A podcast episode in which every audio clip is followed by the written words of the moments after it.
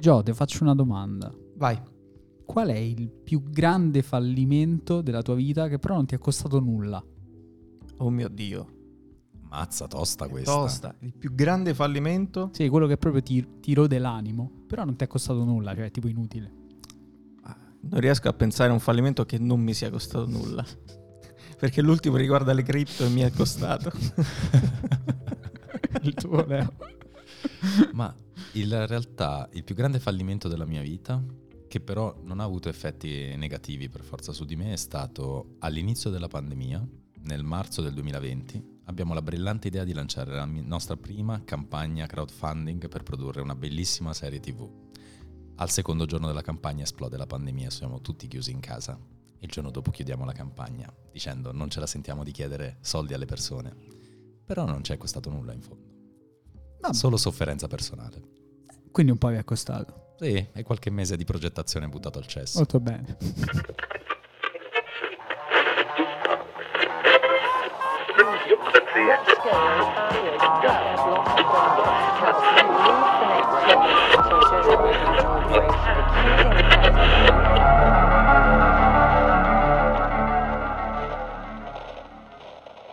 Oh, molto bene. Eccoci tornati senza ospiti questa volta. Siamo solo io, Jonathan e Leo, che avete già sentito nel- nell'intro. Sì, ormai era tanto tempo che mancavo, quindi mi considero quasi un ospite. Ma no.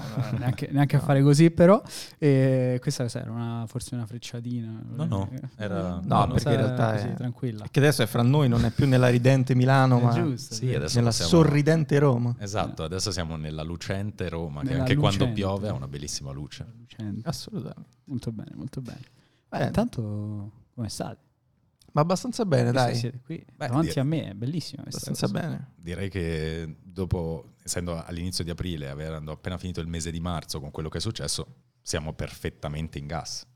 Ma sì, tra l'altro parlavamo di campagne di crowdfunding, Di fallimenti di, di fallimenti. al che- tempo. Beh, abbiamo, parliamo di... Parliamone. Diciamo, avete fatto un gancio involo- volontario o No, involontario? no, è completamente Tutto involontario. involontario, molto bene, però È molto emozionale. Perché- ottimo, perché effettivamente il tema della puntata di oggi, come leggerete anche nel titolo, parlo alle persone che ci stanno ascoltando, è proprio il fallimento. Benissimo. Dalla Questa- regia, questa è- Regia che ci sempre agevola. puntuali. Puntuale, anche il fallimento della regia è puntuale, Abbiamo, incredibile. abbiamo la regia che ci agevola, Ciao Stefano. Ciao Stefano. il saluto. Ehm, E, oggi appunto parliamo di fallimento. Poi vedremo come, perché è interessante. Vediamo come si sviluppa la discussione e partiamo per, questa- per questo viaggio all'interno del grande mondo del fallimento con il nostro potenziale, cioè quello che non è mai avvenuto. Ma che È- fallimento è- No, è una grande sliding door, io ho È capito. door. Ah, capisco, sì, sì, Eh. sì, no, ci sono, sono up to speed. La Come- domanda è se la campagna Perfetto. Eh, di crowdfunding per The Bonfire Game fosse andata male, Esatto. Non, non avessimo raggiunto il nostro goal. il nostro- Che cosa sarebbe successo? Cosa Cosa sarebbe? avremmo fatto? ma ce lo siamo mai chiesti nel corso dell'ultimo mese e mezzo, due mesi di, di campagna? Eh, no, non mi pare. Io Io sì. ho come l'impressione che invece fossimo talmente immersi che non avevamo idea che potesse fallire. Avevamo solo idea di come farla funzionare in quel momento. Doveva andare per forza. Doveva bene. andare bene. Non Sì. aveva... E se non fosse andata bene? Eh, avevamo in realtà ci eravamo un attimo creati un minimo paracadute, Sì. diciamo così, iniziale eh, per quanto riguarda almeno le persone realmente coinvolte, come Mattia, il nostro illustratore, o come tutte le realtà che ci hanno supportato durante la campagna. Quindi almeno quella gestione l'avevamo preventivata Mhm, in sì. caso di fallimento della campagna. Però secondo me siamo sempre stati eh, troppo concentrati sul farla funzionare e quindi non abbiamo mai preventivato quello che sarebbe successo a noi se, lo avessimo, fall- se avessimo fallito la campagna. Sì, Però secondo me la domanda di Flavio è interessante, cioè fosse andata male, come l'avremmo raccontata? Penso sia Mm. questo un po' Eh, il, sì, il esatto. tema. Cioè, come avremmo comunicato il nostro buco nell'acqua? È molto complicato, eh, perché raccontare il fallimento non è semplice, soprattutto se ti riguarda da vicino. esatto. La domanda è, avremmo fatto un post di scuse su Instagram? No, No, Non, come non fanno... ci dovevamo, non ci dovevamo scusare con nessuno se fallivamo. avremmo fatto come fa la sinistra da anni in Italia, avremmo fatto l'analisi della sconfitta. E avremmo buttato fuori Flavio, così, da bonfire. a caso, A caso. che se non ero io il Sì, è- responsabile, non importa, eri tu, quindi eh. avremmo dovuto buttare fuori te. Io ero il responsabile delle cose che funzionano della Sì, campagna. certo, come no. No, però probabilmente No, la- il- pensando un po' al nostro approccio avremmo analizzato il perché fosse fallita la campagna. Invece di fare il caso studio, abbiamo, No, secondo me avremmo abbiamo fatto raggiunto l'obiettivo. avremmo abbiamo- fatto perché non abbiamo studio. raggiunto l'obiettivo? Sì, sì, esatto. L'avremmo ribaltata. Esatto. l'avremmo ribaltata. Poteva essere magari un modo interessante di vedere la cosa da un altro punto di vista. E noi però siamo molto proattivi, secondo me, e avremmo trovato un modo per trovarci il lato positivo del fallimento della campagna, dicendo cosa faremo adesso che abbiamo fallito. Cioè, siamo talmente attivi da, da questo punto di vista che non ci saremmo fermati a raccontarlo il fallimento. L'avremmo subito preso come una sorta di eh, tappeto elastico da cui rimbalzare verso il cielo. Che forse è, è quello che andrebbe fatto. Nel, Sì, nel sì. senso, poi senza cadere in una retorica magari No, il di cui parleremo forse dopo, però Esatto. forse avremmo fatto così. Cioè io eh, la immagino così. Cioè, Sì. caso studio del fallimento, ripartiamo da lì, altra campagna, senza Kickstarter. fallimento. Facciamo, facciamo la campagna crowdfunding per fare un documentario su come abbiamo, Abbiamo fallito, fallito tipo. Fire Festival, so che è un altro dei grandi Ah, fallimenti. però vabbè, tu, tu- tu- E questo è il gancione. tu l'hai mai visto? Questo è No. il gancione. Non hai mai, Non ho mai Non visto so- il Fire Festival. Non hai mai visto Fire non, no. non sai cos'è il Fire Fest? No, non lo so. Spiega- spiegatelo a me come lo spieghereste. Io e Flavio siamo ascolta. grandi fan. Però partiamo da prima, facciamo un passo indietro. Perché, perché siamo partiti da qui? Perché la domanda di oggi, attorno a cui ruota tutto, tutto- tutta questa puntata del nostro podcast, è proprio questa: si può raccontare il fallimento in modo positivo, mettiamolo tra virgolette, nel senso con delle modalità che vadano oltre quelle retoriche del cosa molto statunitense spesso eh, del non importa quante volte cadi ma quante volte ti rialzi questa cosa da, da Rocky no quasi Sì, sì, sì. Quei certo racconti punto- tipo eh, Trump ha fatto chiudere Eh, quattro aziende prima di esatto, far funzionare esatto, la quinta. esatto. Sì, è una cosa molto ne discutiamo anche qua prima off records una cosa molto, molto americana molto statunitense diciamo così e in Italia in realtà è anche poco accettato forse cioè è quasi un tabù invece il tema del fallimento cioè si passa da un estremo all'altro no? in due Sì. contesti culturali così diversi Da, da una parte i- i- cioè, da noi i tabù sono i soldi e il fallimento. Sì. Dal lato opposto, È- cosa è il non è un contrario. tabù sono i soldi e il fallimento. Quindi forse sono anche un po' legate le due cose perché il fallimento spesso è anche associato al, al vil denaro. Al vil denaro. Sembra quasi che di là, dall'altra parte dell'oceano, tu, il tuo successo si misuri in base a quante volte hai fallito e quante volte poi ti sei rialzato, sei risorto in qualche Perché è un modo. mondo di opportunità e quindi Esatto. fallisci, Esatto. sai che dopo, che in parte è vero, in parte è molto storitellato. Eh, Sì. sì, eh, Poi, sì. da un altro Anche. punto di vista, c'è anche una questione di ehm, età della- del, del luogo. Cioè, l'America esiste da poco, è giovane come realtà e quindi è super intraprendente su, super intraprendente su tantissime cose. E per loro, appunto, rialzarsi all'ordine del giorno perché secondo loro sono partiti con una, una guerra di secessione, con una serie di cose. Sì. Dall'altra parte abbiamo noi l'Europa che è una vecchia macchina che ha sempre, come dire, tenuto bene le briglie dei propri cavalli e mh, quest- il fallimento adesso su una persona o su una realtà vecchia che ha sempre funzionato è sempre visto un po' più negativo proprio anche perché culturalmente dovremmo avere addosso tanta esperienza da non arrivare fino al fallimento. Sì, anche, sai cosa? Anche il fatto che storicamente, come dicevamo un po' prima, eh, gli Stati Uniti sono la terra in cui si andava a trovare riscatto, no? Pensiamo a tutta l'immigrazione ai primi del Novecento. Sì, sì, la terra delle opportunità. Andando ancora più indietro, quelle persone che erano perseguitate fin da insomma, la, la controriforma, eh, Mm. Le guerre di religione in Europa, poi sono spostate negli Stati Uniti e lì hanno trovato vita nuova e quindi è come se tutta la narrazione di qualsiasi cosa americana, lo vediamo anche nei film spesso, nei libri, è proprio basata sul riscatto, sulla seconda opportunità, quindi è di base una narrazione che si basa sul fallimento. che è E qui- accettata quasi costituzionalmente. accettato. Però, Tra l'altro c'era Borges che lo diceva, no? L'epica statunitense, come nasce? Loro in realtà non la raccontano perché nasce da uno sterminio, quello dei pelli rossa. Quindi se la sono costruita un po' su questo mito, con lo sport, eh, con, eh, col cinema. Sì. Quindi tu dici che dovevano coprire un po' di storia Beh, e se ne Eh, sono inventate delle altre. Diciamo, hanno messo un po' di polvere sotto al Eh, tappeto, diciamo sì. così. Vabbè, però comunque non siamo qui per No, fare- non siamo qui, però... non stiamo parlando però- di America. comunque. Però torniamo un attimo a fact. Torniamo al Fire Festival a questo Oh, punto. Che cos'è il Fire Vai, Festival? spiega, caro, fai un po' di Jonathan splaining. No, no. Just planning. Allora, a parte che tu non abbia visto documentario su Netflix, è abbastanza Esatto, ha scandaloso. un titolo secondo me incredibile. Qual è il titolo del È documentario? Fire, la più grande festa mai avvenuta. Che gioca sull'ambiguità del termine mai, è bellissimo. È, è stupendo perché praticamente documenta come, eh, come si costruisce, ecco, tutto ciò che non è lo storytelling. Cioè lì c'era uno storytelling clamoroso, c'erano questi due tizi, Billy McFarland, che era il fondatore di, di Fire Media, e un rapper, Jarul, Ja non so chi sia. No, vabbè, Vabbè, sarà famoso, non- famoso. non è nelle mie, nelle No, mie vabbè, corde. vabbè. Organizzano questo mega festival su un'isola di Pablo Escobar, che, è sta, che fu di Pablo Escobar, modelle da tutto il mondo che, che vanno lì per creare hype, eh, vendono robe che ancora non hanno, tipo bungalow pazzeschi, ma a prezzi assurdi. Fatto sta che loro non avevano l'isola, o meglio, l'avevano ma gliel'hanno tolta praticamente tempo zero. Sì. E non avevano questi, questi mega bungalow, era tutto su carta.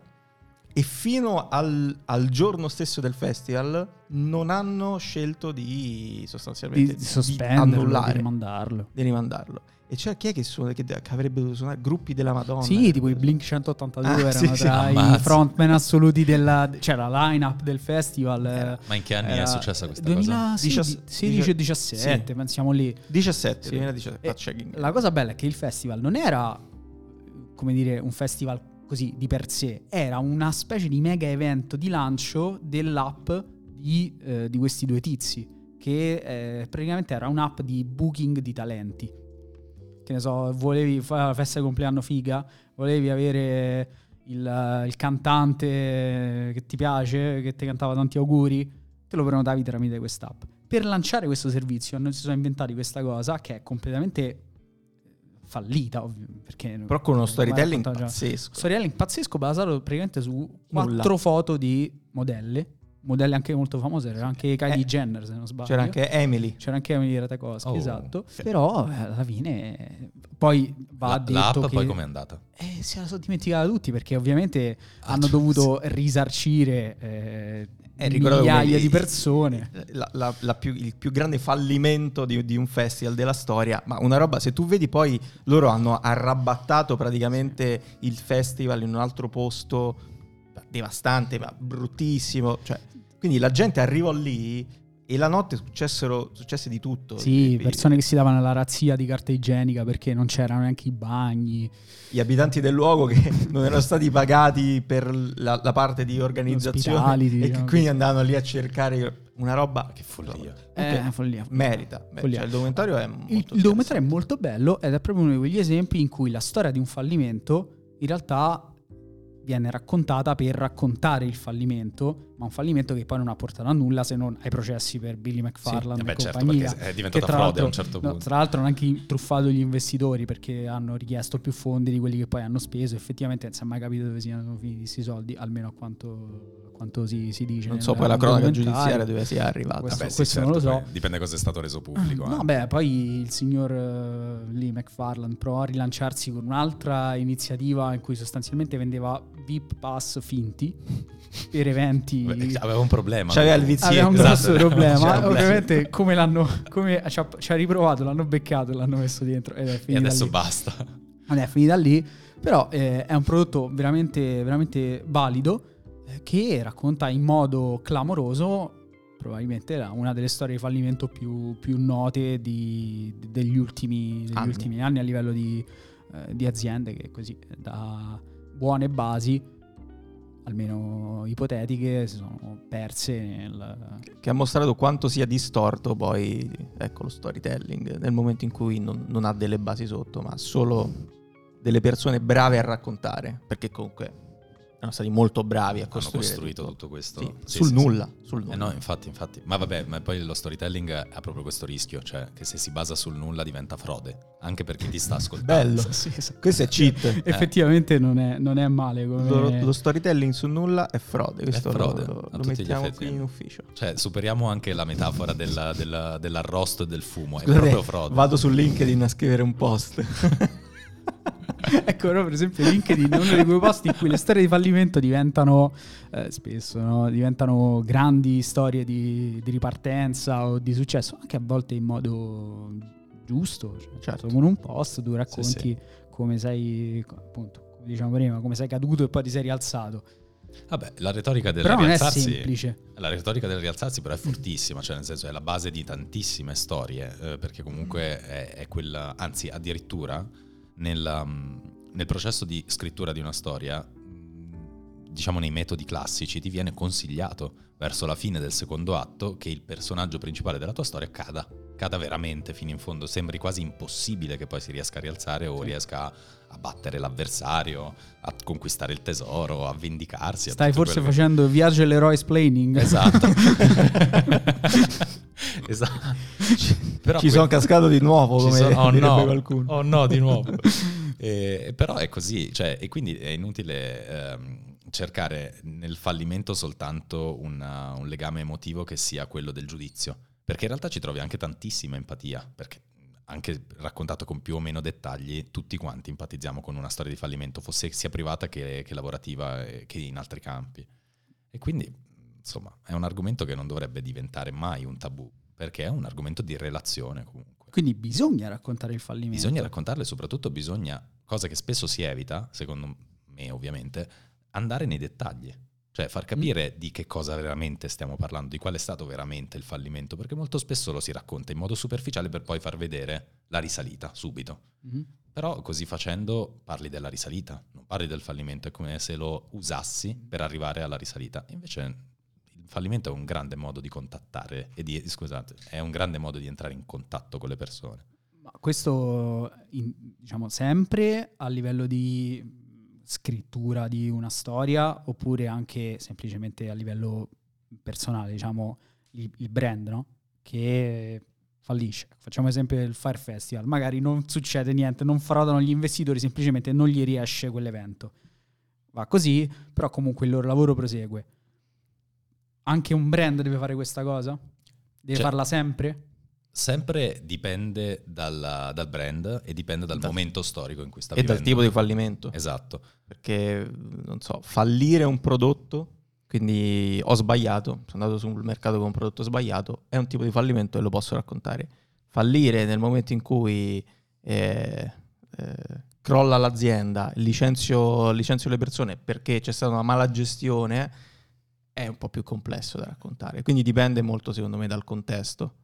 Sì, e poi lì c'è anche una materia di rispetto delle persone che sono coinvolte nel fallimento, che ovviamente non deve mai essere snobbato. Però mh, quello che diceva prima Jonathan sul fallire il prodotto può essere invece una grande, una grande comunicazione. Facciamo un esempio pratico: GoPro. GoPro è leader in quello che fa e tutti cercano di inseguire. Ci, ci stanno arrivando, nel senso che adesso la competizione si è alzata per fortuna. Però GoPro ha lanciato Karma, il, il drone su cui montavi la GoPro fallimento incredibile, due anni di investimenti fenomenali, due versioni dello stesso eh, drone, mai riuscita a scalfire altri produttori di droni che riuscivano a fare quelle- bene quello che facevano. GoPro non, non ha battuto ciglio, ha raccontato di un drone che è caduto fondamentalmente nelle loro vendite, nella loro produzione, nella loro ideazione, dicendo noi facciamo una marea di esperimenti che non funzionano perché se non li facessimo non avreste la GoPro 10 che avete oggi. Karma è parte della bellezza dei prodotti che facciamo. Quindi è un fallimento che ti devo raccontare perché arriva dove io sono ancora eh, più forte di prima. Ma perché fallì il drone? Perché aveva dei problemi tecnici? Non la so questa storia. No, ma fallì per uh, più motivi. Il primo perché cercava di competere in un mercato in cui gli altri integravano la, la fotocamera, Ah, ok, invece ok. lui ce l'aveva esterna, quindi tu dovevi comprare la GoPro e il drone, quindi già quello è un fallimento annunciato perché tutti vogliono un prodotto che faccia bene la cosa che fa, non vogliono 10 prodotti uniti, cioè non voglio il drone che mi fa mettere l'iPhone sul drone, voglio un drone che abbia una bella fotocamera, anzi forse meglio dell'iPhone. Mhm. e in secondo luogo proprio fu lo sviluppo che lo portò a essere molto velocemente inferiore a molti droni che costavano anche meno. Quindi a un certo punto Karma, che è brutto da dire per il nome che gli hanno dato... Beh, però è autoprofetico. Esatto. esatto. Omen omen. La regia è prontissima. È sempre, è sempre attiva, sempre sul Eh, pezzo. La regia è, è- è lì attaccata alla tastiera, è. Però posso dire che Leo ha anticipato un po' un argomento, comunque ha centrato un punto, che a volte il fallimento vuol dire innovazione, nel Mm. senso più genuino forse del termine, Sì. nel senso che sperimento, va male, continuo fino a che poi non, non trovo, o magari non la troverò mai, però mh, comunque vado avanti, comunque Fa faccio parte- un passo avanti, cioè il, il fallimento in quel caso è stato un passo avanti. Sì, poi fa parte anche della filosofia del- di un'azienda, cioè il fallimento può far parte di un processo che tu fai e io creo 10 prodotti l'anno, annuncio già che due prodotti di questi falliranno, non so quali, ma perché sono talmente sperimentale, talmente voglioso di innovazione che rischio di fallire con un tot di prodotti che produco apposta perché la mia filosofia è quella di andare avanti e non fermarmi mai. Questa cosa è interessante, cioè è auto annunciarsi i fallimenti. Preparare Come tipo di narrazione potrebbe anche essere. Ma guarda, secondo me c'è anche chi questa narrazione la, la accoglie. Per esempio? So, ci sono brand che magari... mh, io pe- penso per esempio a Google che ha lanciato tantissimi prodotti, Cioè, veramente tanti, e sono stati tanti fallimenti. Pensate a Google Plus. Google Ah. Plus è, pe- penso, uno dei... Però anche lì, quanto è intaccato? Beh, pa- parliamo di un colosso, però parlavamo cioè, del social network di Google che praticamente completamente fallito, nonostante Google abbia la base utenti Sì. più Beh, ampia. a un certo punto per, per cercare di tenerlo su hanno provato a integrarlo in qualsiasi cosa, Sì, per cui sì. avere l'account Google, Google Plus, per avere l'account YouTube, per avere l'account Gmail. Cioè, Beh, certo quello è stato parte del fallimento era perché invasivo. era una forzatura, cioè non era naturale, non era Sì, avvenuto. però è venuto già in una fase successiva, cioè è venuto già nel momento in cui il lancio non era andato bene, non aveva acquisito una, una base di, di utenza e quindi oh, dobbiamo aumentare un po' questi numeri, leghiamoli a tutti gli account che ci abbiamo. Non è andata bene perché a quel punto forse era troppo invasivo, però non so poi che tipo di narrazione ci abbia fatto Google sopra. In realtà l'ha fatto un po' cadere nel Eh, dimenticatoio sì, in vero, fretta po'. perché Google Plus poi è diventato l'account Google, Google che ti copre tutti i servizi di Google, Mhm. quindi tu facevi un login per usare Sì. tutto quello che fa Google. Sì. Però il discorso su Google è un pochino diverso secondo me per un solo motivo. Ehm, ci sono le aziende, le, le famose big eight, che sono delle aziende talmente gigantesche e talmente forti nel core di quello che fanno. Pensiamo ad Amazon sull'editoria e sull'e-commerce, pensiamo a Google su motore di ricerca e servizi per le aziende e così via, che si possono, oppure Apple stessa, che può lanciare quello che le pare e la gente comunque lo prova. Prima di dire che non funziona o prima di criticarlo, la gente lo compra. Questo fa sì che queste big eight possano comportarsi sul fallimento anche in maniera molto diversa da brand, diciamo, normali o più comuni, perché loro hanno la garanzia di un pubblico ehm, che non viene mai tradito dal servizio centrale, cioè dal cuore di quello che loro fanno. E quindi si ritrovano a fare degli esperimenti anche stupidi come quello di Google Plus, perché andare a competere con Facebook, Twitter eh, e, e varie che esistevano al tempo in un mondo in cui tu ti muovi per la prima volta vuol dire una curva di crescita che però i social non ti permettono, perché i social sono velocissimi a scartare, ma velocissimi. Loro l'hanno potuto fare perché sapevano che se quello ca- cadeva, cadeva sul, sul morbido, perché il morbido è il numero uno in qualcosa, che in questo caso è il motore di ricerca, o comunque anche altri servizi come quello della mail. Quindi eh, in quel caso non è neanche da parlare proprio di esperimento, è come se fosse un prototipo messo alla luce del sole. Mm. E ha accettato fin dalle basi il fatto che... Eh, Adesso Vado- che avete detto questa cosa mi è venuto in mente un caso che probabilmente potrebbe fare scuola. Eh, Clubhouse. Eh, Clubhouse Eh. per dire con anche Spotify che ha cercato di imitarlo con Green Room, immediatamente con che Green è Room. andato, Che è è andato malissimo. malissimo. Eh, Però cioè, è ancora usato. Cioè, la cosa sì, strana è che però- è ancora usato. dopo, dopo che tu lanci un servizio così, un'app, Mm. fai il botto, tra l'altro sfruttando anche involontariamente probabilmente una, congiu- una congiuntura sociale, culturale, economica eh, irripetibile forse, sembra che tu sia qui per restare, dopo due mesi non ci sei già Meno, più meno. pratica. Molto meno di due mesi. Ma prima Meno di due tutto- mesi? Sì. Meno, sì. Dopo un Eh, mese perché già aveva era- cioè, è il arrivato un calo. momento in cui era solo su mm, iOS, io per esempio avendo Android non ho potuto... In quel momento fu- eh, fu- funzionava perché era un po' un circolo ristretto. Esatto, Poi era ce l'aveva. esclusivo. Cioè, ricordo gente che vendeva gli, Gli inviti. inviti. sì. Poi Ma, eh, anche perché all'inizio caduto. era veramente qualcosa che scardinava un po' Mm. regole che, che c'erano su altri social. Però, per esempio, io ho letto analisi sociologiche da parte di quotidiani, giornaloni, giornalistoni. Oddio, che cosa ho detto? Sembro Salvini, scusate. Eh, ho detto giornaloni, giornalistoni. Eh, Questa regia incredibile. Vi chiedo scusa. Un pilota di Formula 1 come riflesso. Mamma mia. Sempre lo stesso Perfetto.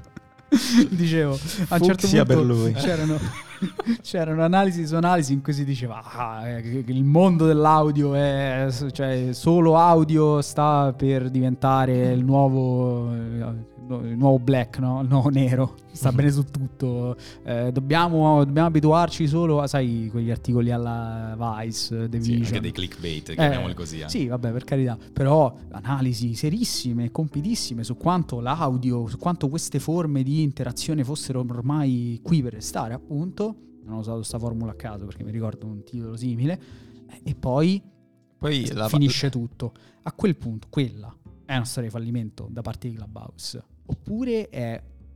Oppure no. Come, come si tratta una cosa Considera questa cosa, quello che faceva Clubhouse, che ha- l'ha resa un pochino esclusiva, mm, è il fatto di creare un posto dove le persone potevano parlare in asincrono, in maniera ordinata, che è una cosa che fa anche Telegram, tranquillamente. Sì.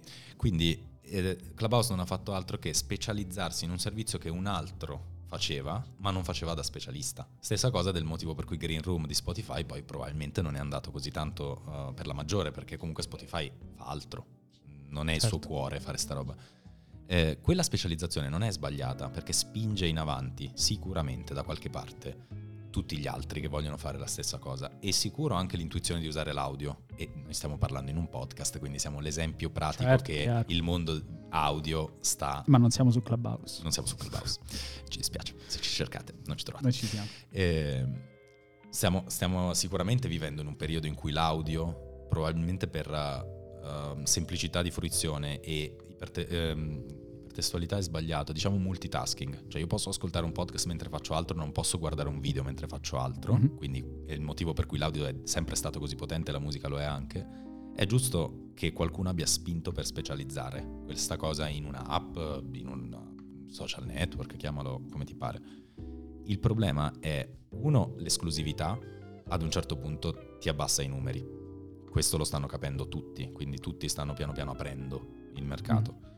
E la seconda cosa è che il formato usato da Clubhouse era comunque un formato impegnativo, cioè non era una cosa semplice che tu usavi con leggerezza, sai, ogni tanto lo apro e lo uso, mentre tutto il resto della, della fruizione da parte delle persone, soprattutto di app, sta andando nella direzione di eh, se lo apro, apro l'app, Facilità ah, d'utilizzo. devo usarlo subito, devo avere Certo. subito l'effetto. Certo. E quella cosa è stata un po' fuori tempo. Hai definito il successo di TikTok in, Esatto. in una frase. Esatto, Lo esatto. apri ed è tutto Apri lì. e ho subito il contenuto, chiudi e il contenuto lo posso avere quando voglio. È, è una cosa che ovviamente è un trend che ovviamente TikTok è esagerato, però funziona, quindi non gli si può dire niente. Sicuro TikTok Però non avrà il posso- problema del fallimento. Questo. Scusate un attimo perché adesso. vedo una manina alzata dalla, dalla regia, da Stefano. No, perché in realtà Clubhouse sta avendo una seconda vita eh, nelle proteste in Russia contro la Russia stessa, perché essendo difficile da ehm, comprendere dalle intelligenze artificiali l'audio, a differenza del testo e delle immagini,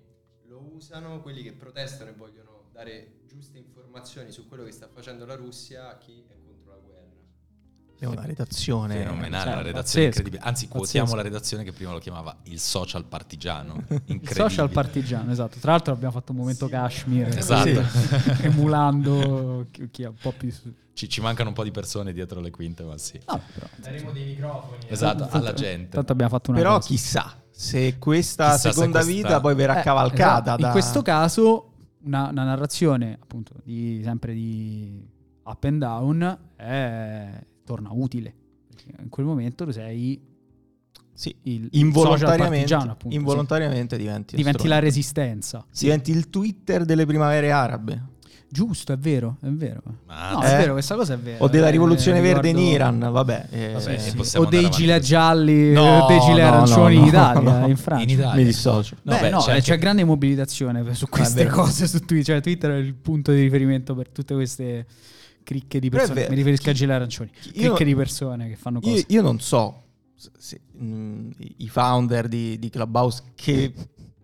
Vorrei essere una sala riunioni No, di se- Clubhouse. co- cosa avessero in, uh, in serbo per il futuro, però magari questa situazione potrebbe Rilanciarli. lasciarlo. i- Temo di no.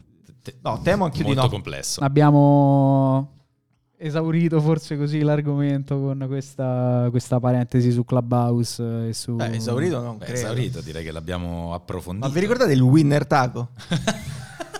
A un certo punto era ritornato il Tra winner. l'altro Taco. io lo amo da, da Era impazzire. buonissimo il winner taco. La- nella prima ondata di, di- Era... quando, quando fu lanciato sul mercato Sì. non ebbe questo clamore Eh no, no. quelle Anzi, erano le operazioni di nostalgia. Operazione nostalgia Vabbè, ce ne sono tante. che porta in auge operazioni vecchi fallimenti ma che Sì. poi falliscono comunque Vabbè, però Vabbè, è anche il caos dei social, tipo le scarpe della Lidl, cioè non è detto che abbia per forza un Quella, quella è diverso, quella è hype, Eh, reselling, capito. Eh, però il winner taco secondo qui. me un po' è vissuto anche di quell'hype che gli ha creato tutta sta comunicazione. Però le scarpe della Lidl non avevano fallito prima, il winner No. taco sì. No, ha fallito che le ha comprate, però questa No! è una No! Dai, ragazzi. Attenzione.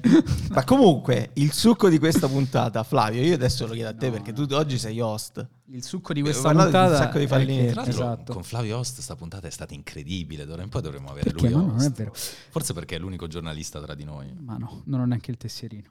c'era un tutunz da regia che però è saltato Ok, Bene, grazie perfetto. Perché fino a questo momento abbiamo parlato di fallimento? Perché abbiamo parlato così tanto di storia di fallimento? Perché tutta questa puntata eh, in realtà nasce da una, una mia piccola ossessione, che è quella per appunto il museo del fallimento. Probabilmente chi ci ascolta magari ne avrà sentito parlare, ne avrà letto in giro su, su- sui social, su internet, perché comunque è una, una cosa interessante. Co- però per chi non lo sapesse, eh, che cos'è il museo del fallimento? Intanto è stato creato da, non dal primo che passa, ma un- uno psicologo eh, statunitense, il dottor Samuel West, che lo aprì per la prima volta. Cioè, è più che altro una, mm, dire, un'esibizione pop-up in vari posti. La prima edizione è stata a Helsingborg eh, in Svezia nel 2017 e il Museo del Fallimento è appunto una raccolta di prodotti e servizi fallimentari da tutto il mondo e in realtà da, da ogni epoca perché si risale addirittura al Vasa che è una, fam- una famosa nave reggia de- del svedese nel, nel O, o XVII biscotto secolo terribile da mangiare. no, no, vabbè. Era una nave svedese che praticamente naufragò al Varo.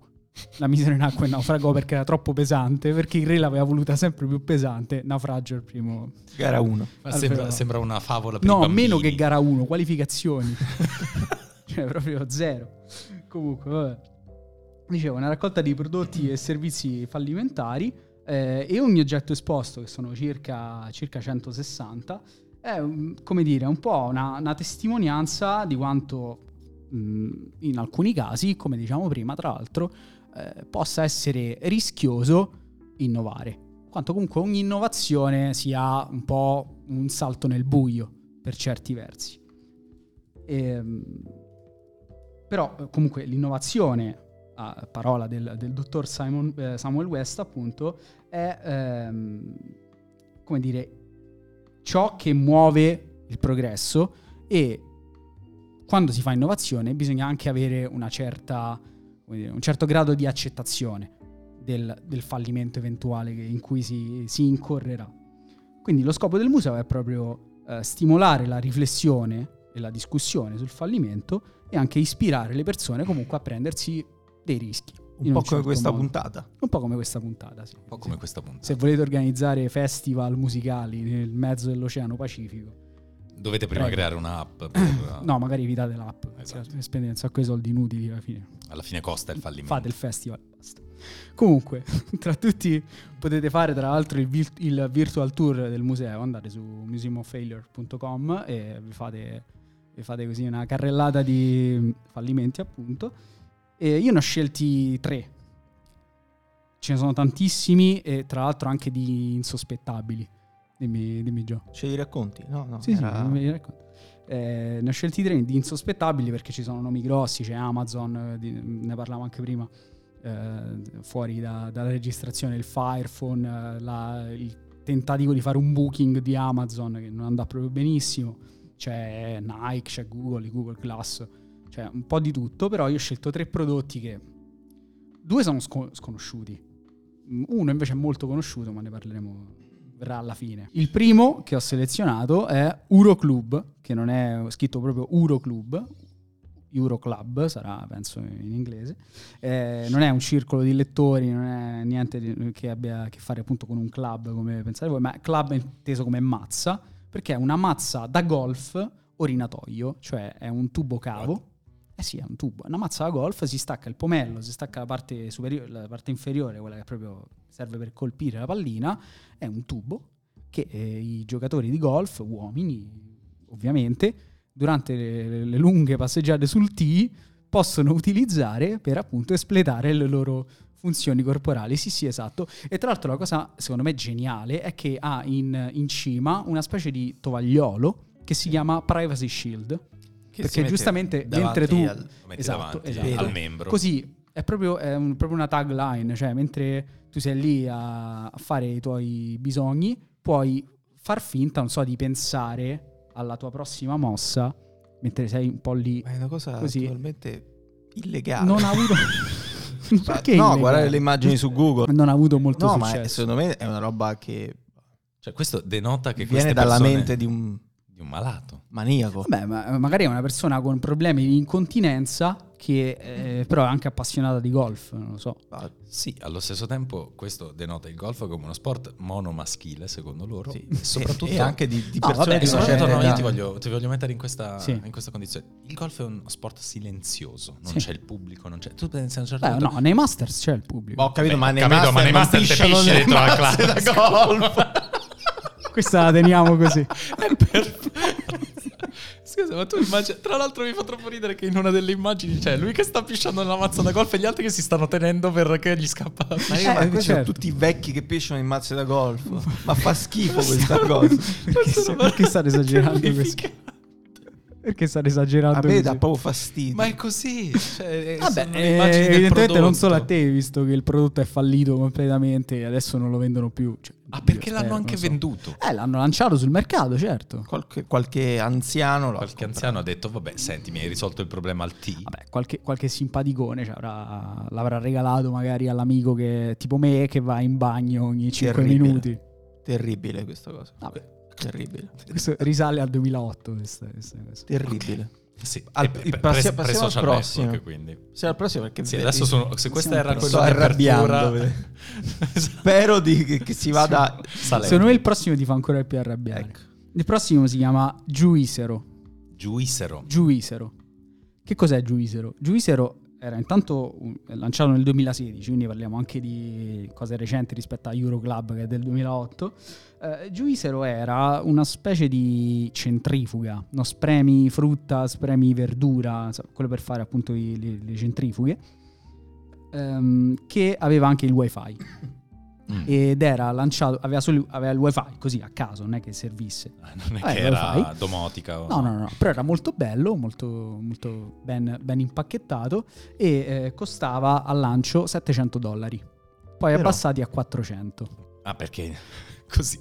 Non è finita qui, No. perché per essere ancora più esclusivo, Giuisero eh, utilizzava solo delle, eh, come dire, delle confezioni di frutta già ehm, preparata, già trattata in qualche modo, che inserite nella macchina e avviata alla macchina, un po' come le cialde del caffè, facevano spremere le confezioni e quindi tu ti bevi la tua spremuta da centrifuga. compravi un orange juice, Esatto. era Cioè, uguale. esatto. Nel Se senso che... compravi il wifi, era uguale. Qual è il problema? Beh, nel senso che tu compravi la frutta nel sacchettino Sì. e questo te la schiacciava. Esatto, Perché? esatto. Cioè tutto lo sbatti di fare il Eh. sacchettino non potevano spremerla direttamente. No, no, il problema è, è- è do- arriva dopo, nel momento in cui qualcuno a Bloomberg, eh, insomma, eh, ha l'idea di smontare tutta la giuisero di fatto, semplicemente spremendo il sacchetto con le mani.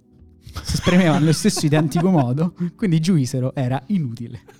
700, eh, 700 dollari. Dollari. Poi 400 dollari smontati da un video di un minuto di Bloomberg in cui una persona schiaccia con le mani questo sacchetto e si fa la sua bella centrifuga. Comunque le- leggevo le, le gesta e la, la filosofia di Doug Evans, che è il, Il creatore. il creatore. Non dico nulla perché non voglio dirlo, però andatelo a leggere perché Ma tra l'altro eh, è questo... si paragona a Steve Jobs. Esatto, è questo tizio qua con gli occhiali di Steve Jobs, ma è un mood un po' da cantante country americano degli anni 70. Eh, non, non- non- lo so, questo non, non ho approfondito. la- Comunque, vabbè, il titolo del post sintetizza benissimo questa situazione del giuisero. La spremi- lo spremifrutta high tech che non serve a niente.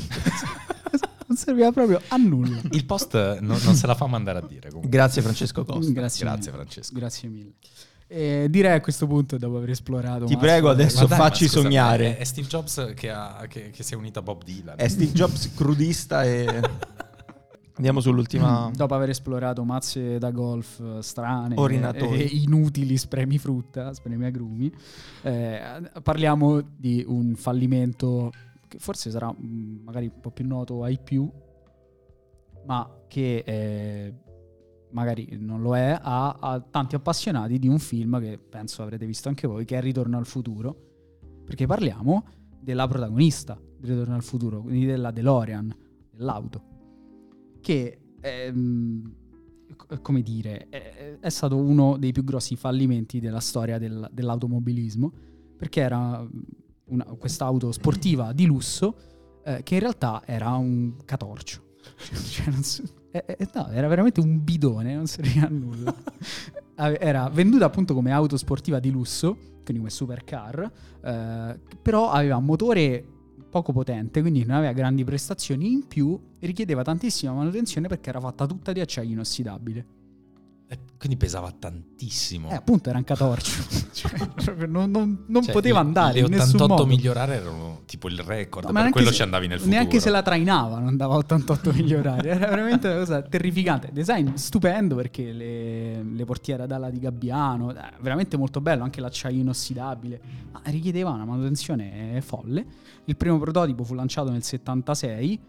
Eh, la, la produzione iniziò 5 anni dopo, quando ormai altre case automobilistiche si erano lanciate sulle supercar, quindi ormai la DeLorean non faceva neanche più tutti sti, sto hype, diciamo così. E DeLorean lanciò il primo modello, che è appunto quella che vedete in Ritorno al futuro, e fu anche l'unico modello della, della casa automobilistica perché fallì subito dopo. Nell'82 fallì, quindi durò sei anni di fatto la, la vita della, della casa automobilistica e, e la DeLorean eh, rimase così, è l'unico appunto modello inutile di una casa automobilistica che non è rinata, cioè qualche anno fa una- un'altra azienda acquisì i diritti della DeLorean e approva- proverà a rilanciarla. Dal 2022 dovrebbe uscire una nuova DeLorean elettrica. Speriamo un po' più performante. Un po' di- più di quella- leggera. sì, un po' Eh, più ma pensa leggera. che storytelling che ci puoi Ma costruire. no, ma infatti, cioè, fai tutto. Eh, che è passato un po' di tempo. Cioè, un po' di Sì. persone se la saranno dimenticate. Eh, oddio. E Diciamo che Ritorno al futuro ritorna sempre in un modo o nell'altro. Ma comunque hanno creato la DeLorean Motor Company, ragazzi. Eh, Era quella. la, la compagnia. No, Sì, so, sì, si chiamava sa- così. ma io pensavo che la DeLorean fosse una macchina di una delle... No, no, no, ca- no, era, no. era la, Era- la era Ford la- di. DeLorean. Esatto, esatto. Eh, sì, sì, sì, capito? sì, sì, La Con Citroen no. Esatto, è La come la, la. Ford T, la, mo- la Ford Model T era la prima macchina della Ford.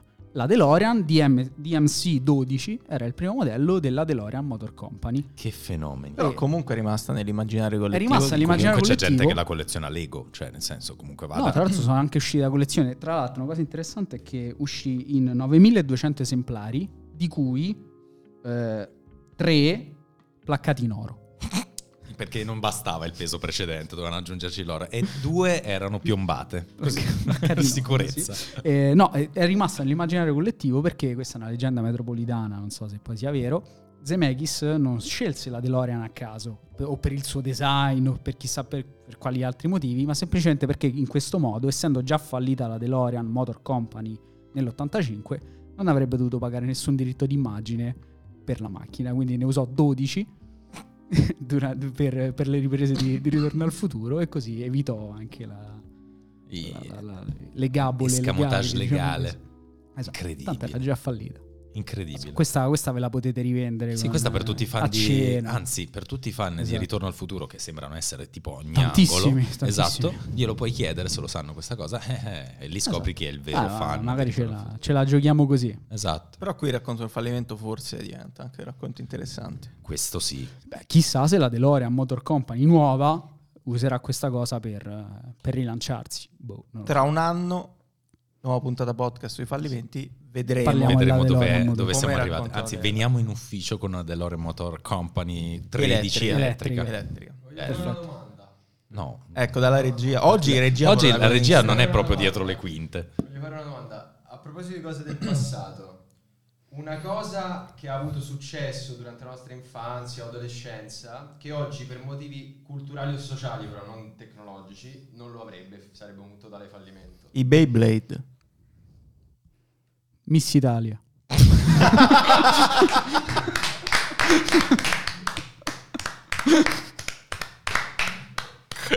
Genio! Potremmo dire... Ci possiamo unire a questo dicendo non è la Rai? No, l'80% delle sitcom... uh, Esatto. Friends. No, Vabbè. bella. Miss Italia mi è piaciuto molto. Io anzi Però tu hai nostalgia di Miss Italia? Assolutamente no. Dicevo, dopo questo momento di hilarità chiudiamo la puntata sul fallimento. Tra l'altro questa resta perché devo dire abbiamo fallito tantissime volte nel corso della puntata visto che poi la regia qui dovrà anche impegnarsi nel, nel montaggio. Ci Sarà divertente per lui, anche per noi probabilmente. Però questo. Voi, voi che ci state ascoltando non Non- saprete quanto lavoro c'è stato dietro perché quello che verrà tagliato non lo sapete. Magari un giorno... Una puntata Esatto, bruttissima, esatto. di una noia mortale. Invece siamo uccisi alle risate. Esatto, siamo Magari qua. manderemo i bloopers. Chi l'avrebbe mai detto che il fallimento facesse così ridere? E su questa, la ca- la caption di chiusura. su questa direi che possiamo anche andarci. Alla prossima. Alla prossima. Arrivederci.